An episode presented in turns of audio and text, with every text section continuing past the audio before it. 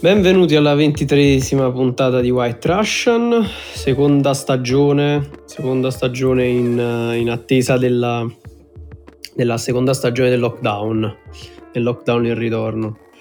E per l'inizio della seconda stagione non potevano mancare il prode Giorgio. Buonasera. E il buongiorno. e il grandissimo Federico.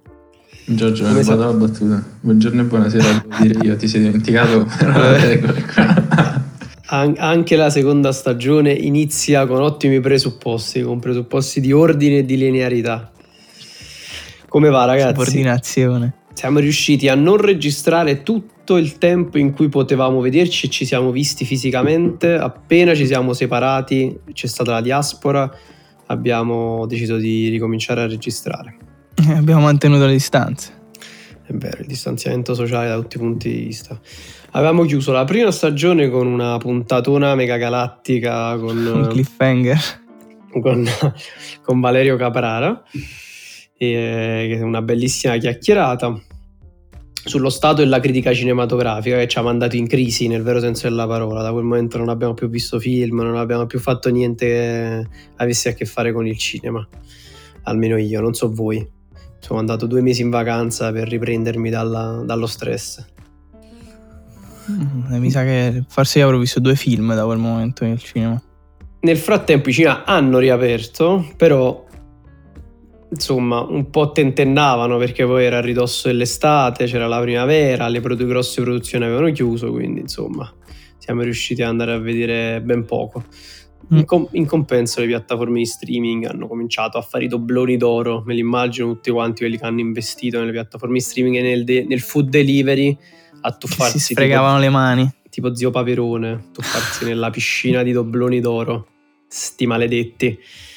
Allora, ragazzi, puntata, tema della puntata, come avrete letto, è uno, un tema leggero, molto soft, che, ovvero quello se il cinema, inteso come distribuzione e, e, conseguente o comunque propedeutica produzione per far andare nelle sale cinematografiche i film, è sull'orlo del fallimento nel senso stretto del termine, quindi stretto commerciale, ma anche dal punto di vista concettuale, perché la gente se si disabitua ad andare al cinema e si abitua a un'altra tipologia di fruizione, è finita la zezzenella, come si dice. È finita. Dalle nostre parti.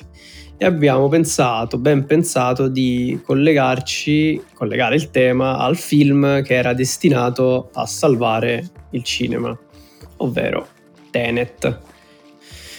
Allora, quindi a bruciapelo proprio, a voi è piaciuto Tenet? Chi va? Va Giorgio. Vai Giorgio, vai tu. Io a me cioè, l'ho, l'ho, visto due volte, quindi questo potrebbe essere una cosa. Però sì, cioè, nel senso se devo dire che mi è piaciuto, mi è piaciuto perché mi è piaciuto come film d'azione. Poi per il resto ci sono tante cose che non mi sono piaciute. Insomma.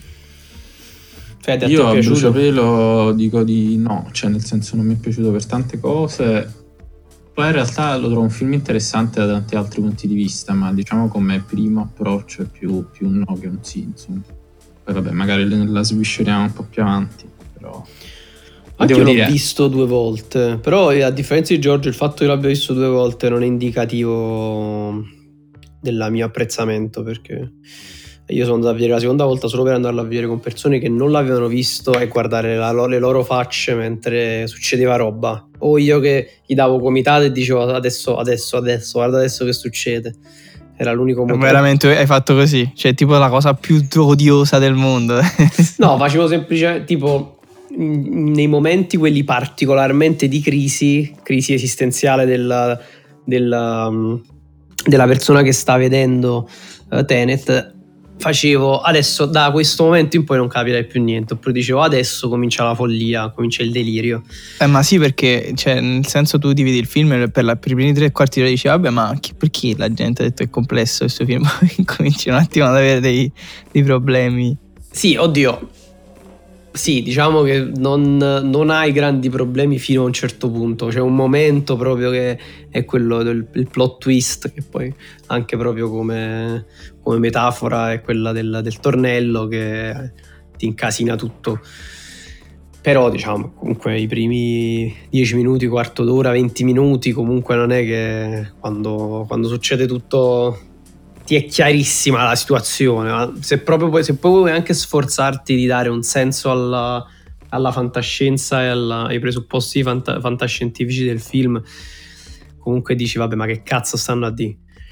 Però, però insomma, mm, comunque anch'io sono abbastanza d'accordo con, con Fede, nel senso che sono troppe le cose che non mi hanno convinto del film più rispetto a quelle che mi sono piaciute perché poi comunque è un film che visto al cinema te lo puoi vedere anche due o tre volte, soprattutto se non, eh, le volte successive non ti devi sforzare anche minimamente di capire cosa sta succedendo e quindi goderti solamente il flow. Sì, ma, oppure ma... sei un po' più pronto a vedere le cose che vanno a rovescio senza farti il mal di testa. Te lo vedi due la, volte la, fai... la seconda visione, sì, è, è, ti, veramente ti rende chiare parecchie parecchie cose. Fai la manovra, fai la visione a tenaglia, te lo vedi prima in un eh. verso e poi nell'altro. Te vedi cioè, al contrario. Prima in un verso te lo segui, capisci solo le cose. Non guardi determinate scene e poi ne guardi solo altre. Ah, però io sotto la, la questione dicevo, riguardo la questione dicevo dei film d'azione, io poi mi sono andato a vedere un po' tipo quelli più d'azione di Nolan, tipo Batman Begins, il primo che mi è venuto in mente, e c'è un miglioramento nel girare le scene d'azione cioè, Batman Begins in alcune cose non ti capiva niente. Cioè, era una cosa fatta proprio. Si vedeva che era uno dei primi approcci ai film d'azione, mentre invece qua prim- la prima scena e la scena della battaglia sono qualcosa di. di assurdo, insomma, dal punto di vista registico. Sì, ma c'è da dire che comunque è un po' diciamo l'estrema conseguenza di tutto quello che ha fatto prima. Mi sembra il suo film più, più puro in un certo senso, che era poi anche quello su cui spingevano tante recensioni voi per lodarlo, io proprio su quello poi non sono d'accordo, nel senso una delle recensioni più interessanti, devo a Chicco che ce l'ha mandata, era quello degli spietati, che ne parlano molto in termini di riduzione a, cioè proprio di un'opera quasi minimalista, insomma, il personaggio, il protagonista senza nome si chiama protagonista, o come si chiama adesso non mi ricordo, forse non era protagonista. No, no, si chiama proprio il protagonista. Ah, sì, protagonista. lo chiamano il protagonista perché non sanno come chiamarlo, insomma. I dialoghi un po', un po' a, diciamo, trollata che non si sentono. Questo io comunque non so se ci hanno già scritto oppure no, forse ripeto anche cose che sono state già dette. So non l'ho notato, scusa, qual è, qual è, questa cosa dei dialoghi che non, li, non si sentono? Che molti hanno criticato il fatto che boh, c'erano degli effetti sonori talmente tanto potenti. Eh, ma perché hanno, c'è stato un problema con il, il, sound, il sound, mixing. mixing. Eh, io però penso che un film del genere non può aver sbagliato il sound mixing e che quindi è lui che c'ha eh... troppo... Non ti serve neanche il dialogo per, per guardarti questo film. Ah, non so, forse voleva fare un po' una cosa alla. come si chiamano i due fratelli? Anche Uncut Gems, sì, stavo pensando esatto. la stessa cosa. All'inizio di Uncut Gems dei Safti c'è praticamente i primi esatto. dieci minuti che non si sente nulla, non capisci nulla e che c'è il volume effettivamente troppo alto. Eh, ma infatti poi ha fatto cioè, questa scelta della colonna sonora più elettronica rispetto agli altri film. Sì, era molto figa la colonna sonora. Sì, è la cosa, forse è la, cosa, è la cosa più figa assieme agli outfit di, Washington, di, di come sì. si chiama? Eh, sì, Washington. Eh, John David Washington. John David Washington, sì, non ricordo bene. Gli outfit erano una cosa più figa. E, ehm, vabbè, sì, no, eh, è vero che mm, le scene d'azione sono molto migliorate rispetto a quelle dei, dei suoi primi film, ma in realtà anche, diciamo, di, uh, degli ultimi eh, per dire anche Interstellar, insomma, delle scene d'azione, non azione intese come action movie, però comunque c'è delle, delle, delle, bellissime scene che fanno, fanno, quello per cui sono state pensate. I primi, diciamo, 5 minuti dell'assalto alla, all'opera a, Ki- a, Kiev, sì, sì. Tal, no, a, a, sì. Eh, sono, sono, effettivamente cioè, iperadrenaliniche. Purtroppo c'è sempre un po' quella questione del eh, andava visto al cinema che sembra quelle cose veramente del era meglio il libro oppure la mozzarella quando viaggia però soffre il viaggio. Ma tra l'altro la, la considerazione su, sulla, sul uh, Nolan e, e, le aspettative sul film da un punto di vista di, poi di incassi. Tra l'altro il film ha incassato abbastanza, però purtroppo per vari problemi, non, non so se ragioni perché aveva incassato fino a qualche giorno fa intorno ai 300 milioni di dollari in giro per il mondo. Se non ricordo male, per arrivare ad una somma che fosse sostenibile per il film e in generale per l'indotto, si doveva arrivare quasi a mezzo miliardo poi magari ci arriverà se effettivamente non chiudono, anche se in America hanno cominciato a chiudere nei vari stati di nuovi cinema. Eh, in Gran Bretagna li hanno chiusi già da qualche settimana, in Europa a seconda delle città insomma li stanno chiudendo, in Francia credo siano chiusi a causa del coprifuoco, idem in Belgio, qua resistiamo ancora, però diciamo che arriverà magari a questo fantomatico mezzo miliardo. Però al di là di tutto ehm, era molto curiosa la, questa, questa, metafora quasi da metacinema che il, per chi ha visto il film c'è questa quasi ossessione del protagonista e del fatto che il protagonista deve salvare il mondo, io sono il protagonista della storia e ho, e ho messo in piedi tutto questo piano, sembra che il film sia una, sia il, il, racconto di se stesso, il racconto di se stesso mm. come protagonista del cinema e della distribuzione mm. cinematografica che deve salvare il mondo del cinema che è il mondo in cui vive mm. dalla pandemia. Quindi mm. possiamo dire che effettivamente non sono stati i cinesi nel laboratorio, ma è stato Christopher Nolan a, a far esplodere la pandemia così da poter raccontare, fare questa narrazione, paranarrazione, questa tutta narrazione collaterale sul suo film e non solo salvare l'industria perché ha creato un film che molti dicono vabbè ma me lo vado a rivedere perché tanto non l'ho capito oppure guarda l'ho capito però mi gasa perché mi sento il pezzo di Travis Scott uh, alla fine quando finisce il film. Tra l'altro no, per chi già... non... Vai, no, vai, vai, scusami. No, no, vai, vai, era una fesseria. Cioè, no, volevo dire che poi in realtà il punto a cui volevo arrivare è che, diciamo, poi nelle considerazioni che uno fa sugli incassi, soprattutto, e questo ci dice tanto anche forse di come funziona l'industria cinematografica oggi, eh, si dovrebbe anche tenere conto non solo ovviamente degli incassi in sala, ma tutti i soldi che riesce a smuovere lui a prescindere dagli incassi. Ah, certo, certo. Sono impressionanti, cioè nel senso e, questo poi è l'impatto su cui poi uno dovrebbe andarlo a misurare perché poi è un po', è un po limitante poi certo insomma il dato più chiaro e anche più facilmente diciamo, collezionabile rispetto a quanto ha incassato un film. Però ecco penso che forse bisognerebbe anche tenere conto non so come non lo so però di tutto quello che muove intorno ed è tanto tanto ma anche rispetto all'ascito che dicevi prima che comunque si è portato sempre appresso riguardo il fatto di Joker che comunque la maggior parte degli incassi di Joker oltre a Joaquin Phoenix penso che li abbia portati lui insomma il successo insomma di Joker l'ultimo quello là di Todd Phillips.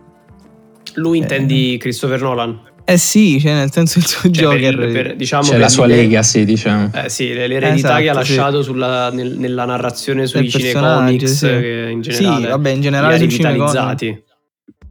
Sì, assolutamente. Ti passerei alla, all'altra questione, visto che tanto Tenet, insomma, gli abbiamo dedicato già un sacco di tempo. Poi dai, lo riciteremo quando uscirà quando uscirà sulle piattaforme, cioè tra un paio d'anni praticamente ovvero sono tutti quei film che poi erano in produzione, si sono bloccati o erano addirittura in uscita e non sono stati distribuiti.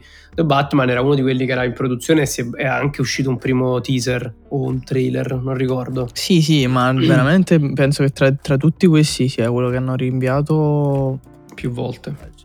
No, a parte più volte, ma poi mi sa che l'hanno rinviato tipo al 2022, una cosa del genere. Perché devono finire di, proprio di girarlo.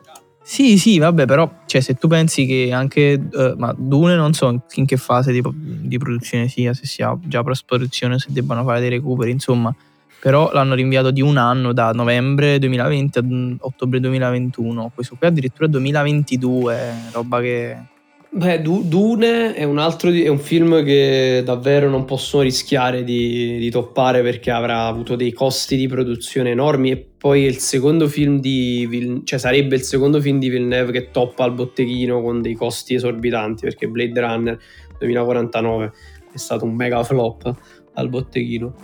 E quindi come lo fu anche Blade Runner all'epoca come lo fu Blade Runner di Ridley Scott, che però poi ci ha guadagnato negli anni con le VHS, le riedizioni e i, i 166 Final Cut di Ridley Scott, che continuava a fare Final Cut fino a quando la gente non lo vedeva. Ehm, c'era questo Harrison Ford che invecchiava perché lui rigirava scene, gli costringeva a rigirare scene. Ehm, mentre ci sono altri film che hanno deciso di andare, di andare al cinema, per esempio tra qualche settimana esce il film di Woody Allen, vabbè quello in, in, credo che nessuno se lo fili e quindi anche se Woody Allen avesse pro- proposto di non andare nelle sale nessuno lo avrebbe cagato. Ma anche perché ha fatto una promozione cioè tipo Piccola. le ultime due settimane sì, sì. prima dell'uscita del film e basta. In realtà io qualche mese fa ho letto la sua, biogra- la sua autobiografia che è uscita in Italia per la nave di Teseo che eh, non c'è male, soprattutto le prime parti sono interessanti, poi dopo diventa un pochino si, si va un po' a autocommiserare, poi c'è tutta una parte lunghissima su tutta la questione di lui e dei figli di eh, eh, Mia Farro e così via. Però nella parte finale, diciamo in coda, lui racconta della produzione eh, di questo Rifkin Festival dice che ha avuto molte difficoltà anche proprio con gli attori, perché molti attori non volevano lavorare con lui. Ehm, in America gli studios creavano un po' di problemi, infatti lui dice di essere molto molto riconoscente all'Europa, in generale al cinema europeo, perché non lo hanno trattato male come invece negli Stati Uniti continuano a trattarlo, perché continuano a essere molto ostili nei confronti di Woody Allen su tutta questa questione. Nel libro ovviamente tu leggi la sua versione, quindi quando è finito di leggere dici vabbè ma poverino, cioè, sono dei criminali Mia Farro e quelli che gli, le stanno attorno. Le cose sono un pochino più complicate, però mm. insomma. Poi che altri film ci sono che dovrebbero uscire? In settimana esce il film di, lo, ve, lo, ve lo citavo prima, di, di uh, Pietro Castellitto, sì, no, se, sì, Pietro Castellitto, Sergio il padre, che ha, che ha vinto il, um, per miglior sceneggiatura, se non ricordo male, miglior sceneggiatura al Festival di Venezia, che si è tenuto regolarmente, senza pubblico però, cioè senza gente al red carpet, però si è tenuto regolarmente e ho letto anche degli articoli di elogio sull'organizzazione, ma davvero che elogiava l'organizzazione del festival impeccabile per la gestione della, dell'evento durante il periodo dello, insomma, della pandemia. E poi? Che altro? Io, io vorrei dire due, tre cose su Pietro Castellitto. Uno è che farà il Totti nella serie TV di Sky. Interpreterà Totti. È vero. Poi, la terza, aspetta, la seconda cosa è che se lo guardi bene sembra il protagonista di Ratatouille, il cartone animato, se lo guardi bene in alcune foto. Non ce l'ho presente la, però. E la terza è che se non sbaglio lui era, faceva il film de, di Zero Calcare. Sì, faceva l'amico di Zero Calcare, faceva, eh. faceva, buttare il sangue. Era sì, sì, era molto genio. simpatico. Era molto molto simpatico. Ma in realtà lui ha fatto dei ringraziamenti a Venezia completamente pazzi. Cioè ha ringraziato uno che si è capito, credo lui è quello che ha ringraziato. Ha fatto una mezza battuta sul palco, una cosa tipo i The Jackal, però al Festival di Venezia. Il film comunque non sembra male, il trailer non sembra male. Il, pa- il nuovo Parasite all'italiana, però po' tipo lockdown all'italiana, però Parasite all'italiana. No, seriamente, sembra un bel film, um, un po' insomma sull'onda di favolacce del successo di, di Innocenzo, però sembra non male. E, um, che altri film ci sono in uscita o film che sono saltati? Questo momento a me non viene in mente Vabbè, c'è 007 che ah, già. semplicemente rinviato ad aprile che ha pure questo bello, ha avuto problemi. Da aprile è passato a novembre e poi da novembre all'aprile dell'anno prossimo insomma vabbè però roba normale. Beh 007 veramente una, è, è, emblematico del perché hanno rinviato e perché rinviano i film perché 007 si porta dietro tutto quanto un universo che prima lo dicevamo su Christopher Nolan ma 007 davvero il film è l'ultima cosa è proprio l'ultima cosa. O meglio, sicuramente gli incassi del film sono importantissimi per sostenere l'industria, ma credo che bisogna moltiplicare per 10 quello che il film di 007 porta all'interno dei singoli paesi come, come indotto alle sale cinematografiche, tutto il merchandising, tutto quanto. Mm. Cioè, davvero... Immagino. Sì, sì, infatti è... Vabbè. Era interessante vederlo perché semplicemente perché erano passati da Mendes a, a Fukunaga. Madonna che palle. Infatti sarà, secondo me sarà veramente il peggiore. Già gli ultimi sembra 0... il più tamarro di tutti 007 Sì, ma anche che Daniel Craig ha insomma sviluppato questa sua questa sua tamarraggine, cioè già di base non era proprio il massimo dell'eleganza, poi negli ultimi film è diventato ancora più tamarro, cioè, questo botulino, no? un po' imbarazzante, infatti è un peccato. Quando l'hanno rimandato? Al 21 aprile 2021. 21. Oppure mi sto confondendo col 21 aprile, insomma comunque aprile 2021. Mentre ci sono tutti altri film che hanno fatto una scelta, eh, ovvero quella di non andare proprio in sala e di andare direttamente sulle piattaforme. Per esempio, Mulan, vabbè, non che ci interessi Mulan particolarmente. Sì, tra l'altro però... mi, mi, vorrei ricollegare a Tenet perché io non, cioè, non oso immaginare come sarebbe stato in un'eventuale uscita di un altro film al posto di Mulan come competitor sulle piattaforme streaming. Perché cioè, quello era il competitor di Tenet sostanzialmente. Tenet era il cinema classico che esce in sala e Mulan è quello diciamo nuovo che esce come esclusiva a 20 euro su Disney Plus, che poi in realtà non era esclusiva Disney Plus perché adesso sta su Amazon, Team Music, Team Vision, tutto quanto insomma. E quello è il, è il, competitor, diciamo, per eccellenza di Tenet. Non oso immaginare se magari ci fosse stato un altro film, magari che ne so, di Scorsese o di qualcun altro sulla piattaforma streaming, se Tenet eh, ne avrebbe risentito di più, molto di più rispetto a quanto non... non... Ma non so, eh, credo che sia il... Non, non è indicativo di una scelta di una, della piattaforma, però non è ancora un elemento, secondo me, abbastanza mh, di spessore per, per, fare questo ragionamento, perché Disney Plus è comunque una piattaforma nata con delle con dei presupposti un po' strani, cioè fornire un servizio simile a delle altre piattaforme ma non offrendo niente di nuovo come fruizione, come visione, cioè i prodotti erano quelli che la gente ha già visto, almeno il 90% diciamo. E quindi ha un pochino approfittato probabilmente per dire, sapete che c'è, adesso provo a invertire un pochino il paradigma, non mando proprio Mulan, non manderò tutte le altre mie produzioni al cinema, non farò neanche come Netflix che manda due o tre giorni per tenersi buona la distribuzione, per dare, fare contento chi vuole vedere un film a cui è interessato almeno la prima volta al cinema, mando tutto quanto in piattaforma. È una scelta, è una scelta di un certo tipo, ma infatti adesso cioè, ci permette anche di porci la domanda, secondo voi la pandemia ha dato un pochino la mazzata finale o comunque ha agevolato un processo che negli ultimi anni sembrava anche un pochino inesorabile di allontanare le persone dalle sale cinematografiche e di far chiudere quindi i cinema? Ah sì, io sono sicur- d'accordo, accelerato sicuramente. Scusa Gio. Vai, vai sì, tu. sì, no, no, no, stavo dicendo la stessa identica cosa, quindi continua. Ah, insomma, penso che l'abbia accelerato. Poi questo però non significa che il cinema morirà, insomma un po' la cosa apocalittica che sento dire, anche da altri. Insomma, secondo me invece aiuterà di, di, molto più a, scre- a, scremare il fatto che magari prima gente, la gente ci andava, non, non, era molto appassionata della sala, invece adesso... Mm. Sì, cambia un po' la, la posizione. Eh, questa gente magari rimane a casa perché c'è lo streaming, c'è il delivery che ti porta la roba a casa e che non devi trovare parcheggio per andare al cinema. Questa gente che non apprezza ovviamente l'esperienza mm. cinema rimane a casa, mentre invece quelli veramente appassionati di sicuro non smetteranno di andare al cinema.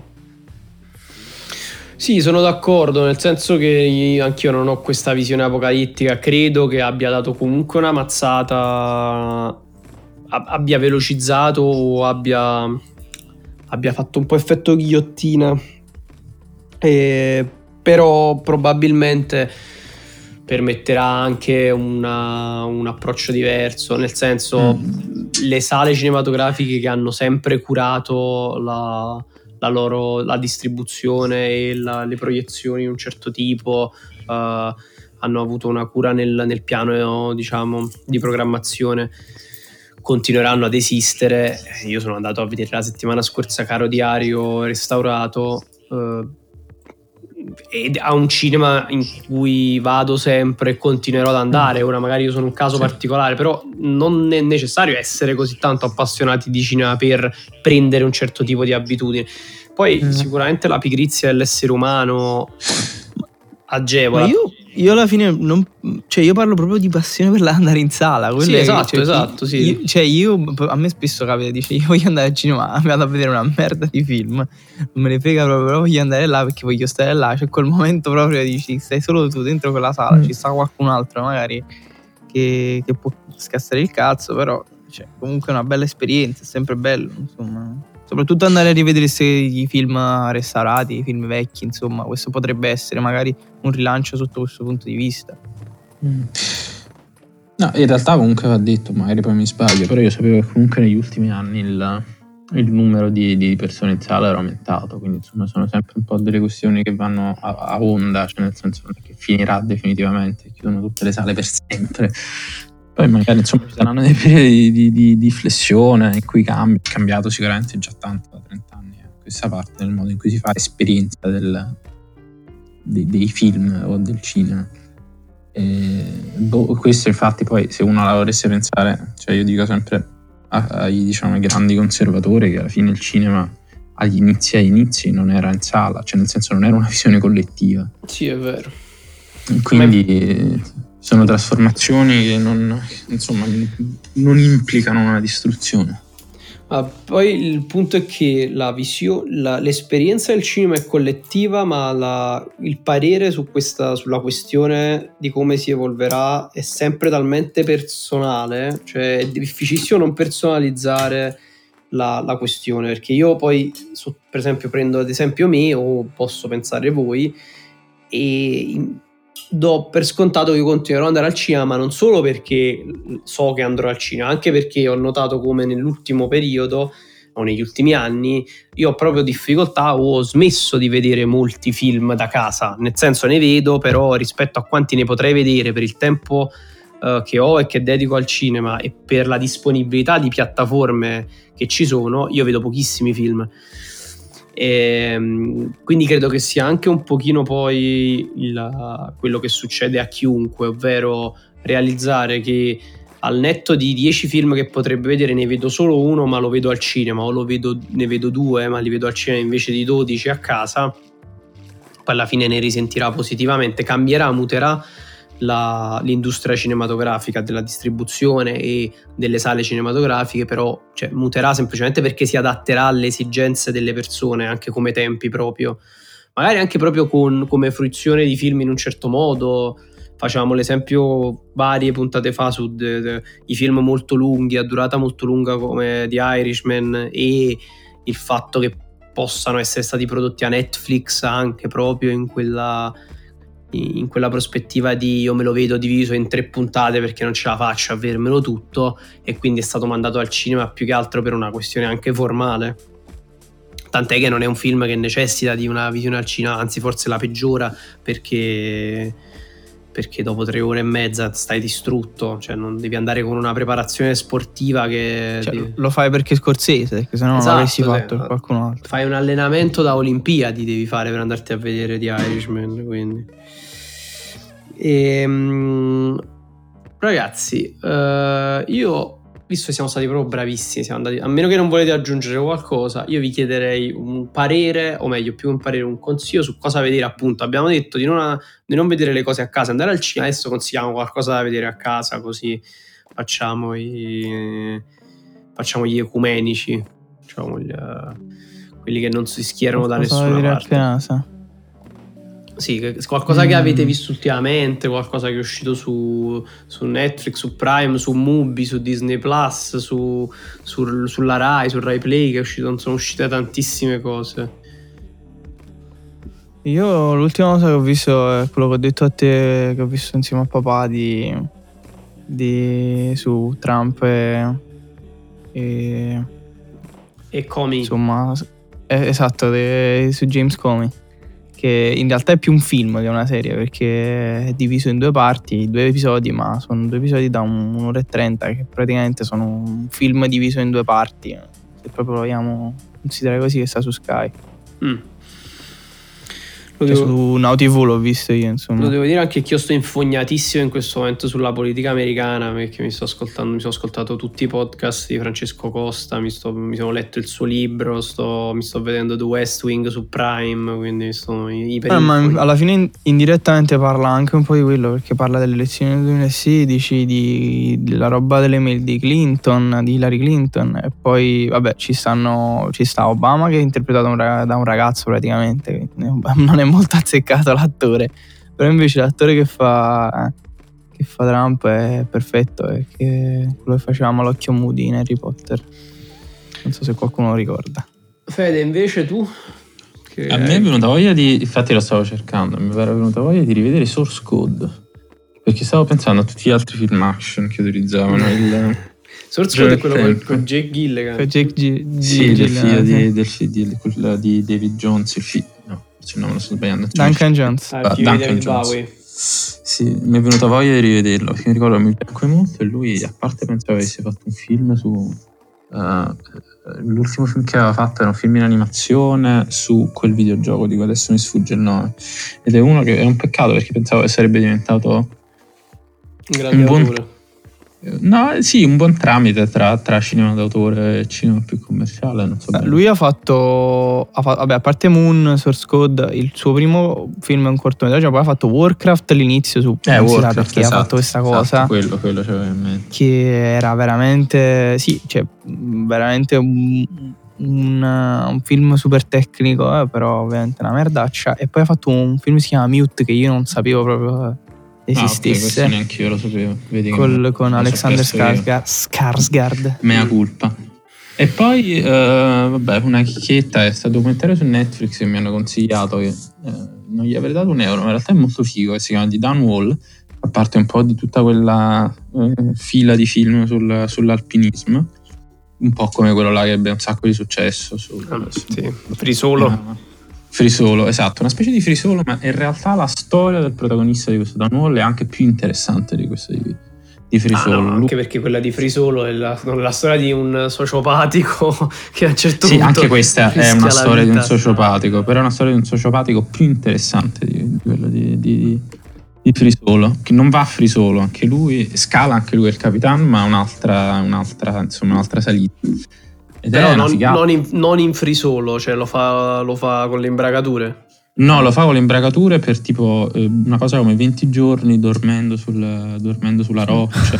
Ma è una storia assurda. È uno che fu rapito in Tibet e poi uccise uno dei rapitori. Insomma, è una storia pazzesca. Cioè, Vabbè, questa foto ha appeso la tenda al, mu- al, ha comunque sì, più, no, più, più, a cuore la sua vita di Alex Holland. Eh, di, eh, di più o meno, c'è sempre, un bella, una, sempre, una bella pulsione di morte anche in questo, però forse cioè, magari è un documentario un po' più, un po più strutturato di, di Free Solo, cioè più storie che si intersecano, cioè, c'è sicuramente la storia del rapporto con, con la moglie, insomma, mm. di questi che vivono eh, proprio dilaniati da, dall'ossessione, che quindi poi hanno proprio difficoltà a mantenere dei rapporti umani Beh, no, sì, Free, Free Solo era ingiustificatamente un premio Oscar, ma davvero ingiustificatamente perché un film... Eh, non, non, era un brutto brutto film. Però no, no, questo... però insomma, cioè, devo dire che le, i premi Oscar per i documentari spesso sono una delle poche cose che si salva in, in stagioni brutte mm. brutte per gli Academy.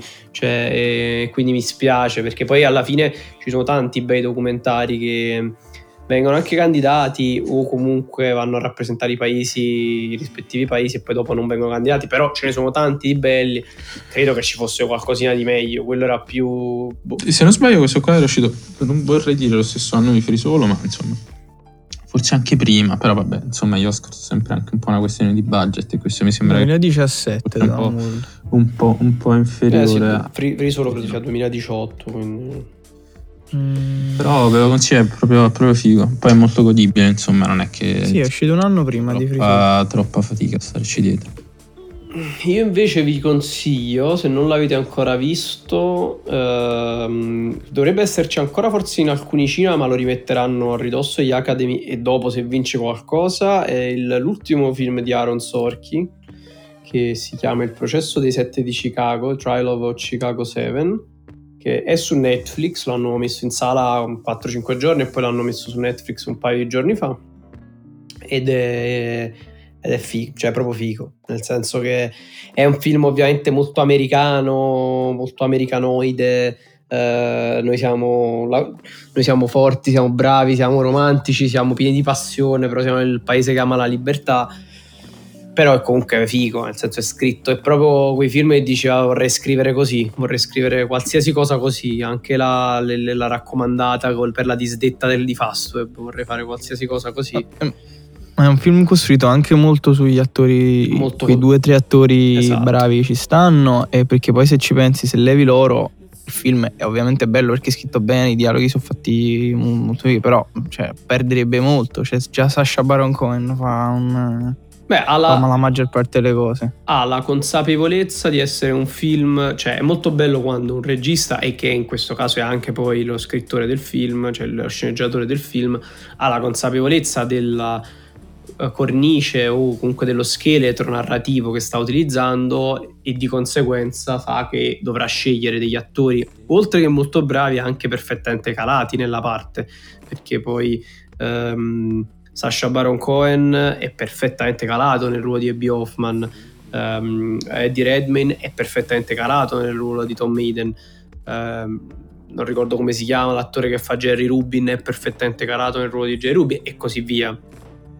Eh, cioè sono tutti attori che oltre ad essere bravi di partenza o comunque a essere degli attori con, con delle enormi qualità, erano anche perfetti per rappresentare quella figura. Visto che il film è un film quasi interamente girato in una, diciamo, un'aula di tribunale più 3-4 stanze con continui flashback e sì, i filmati di repertorio sono belli quelli delle mazzate che tirano la gente durante le proteste quelli sono belli, belli proprio. Diciamo che la, i primi 5 minuti del film e un paio di momenti del, più avanti quando ci sta flashback, due flashback contemporanei più il, um, l'udienza quando um, Abby Hoffman racconta come è andato il momento insomma dell'attacco e così via che si spacchetta in tre in tre momenti temp- sì. in, tre, in linee temporali esatto, sì. in tre linee temporali differenti è molto, molto bello cioè proprio scritto bene. Obiettivamente è un film che te lo vedi te lo vedi dura un'ora e 40 e non, non, te ne accorgi proprio quindi. Poi sarà che io insomma ho una grande passione per Aaron Sorkin e, eh, e quindi sono di parte. Va bene ragazzuoli. Io, io no no no un'ultima cosa se ti pubblicità. È che un'altra cosa che vi dovete andare a vedere è il costo non, non, è stato pubblicizzato già all'inizio. Ah, sì, sì, è vero. Il, il nostro corto. Il eh, nostro figo. corto, è vero. Ah, è vero. È vero, autopubblicità. Anche perché, no, vabbè, lo pubblicizzo io che vale di più. Non abbiamo, avuto neanche, non abbiamo avuto neanche una lira e quindi non, non avevamo nessuna intenzione di pubblicizzare. Uber Eats no, ma... ci ha dato soldi. Io in realtà sai perché non, non, ci ho pensato? Perché in realtà le votazioni chiudono tra due giorni, quindi è un più un vederlo per piacere nostro, nel ma senso che ci fa piacere che uno lo vabbè, veda. Ma a prescindere dalle, dalle votazioni. Sì, vabbè, quello eh, ovviamente. Eh, par- parlane un po' tu, perché insomma sei tu l'autore e il regista.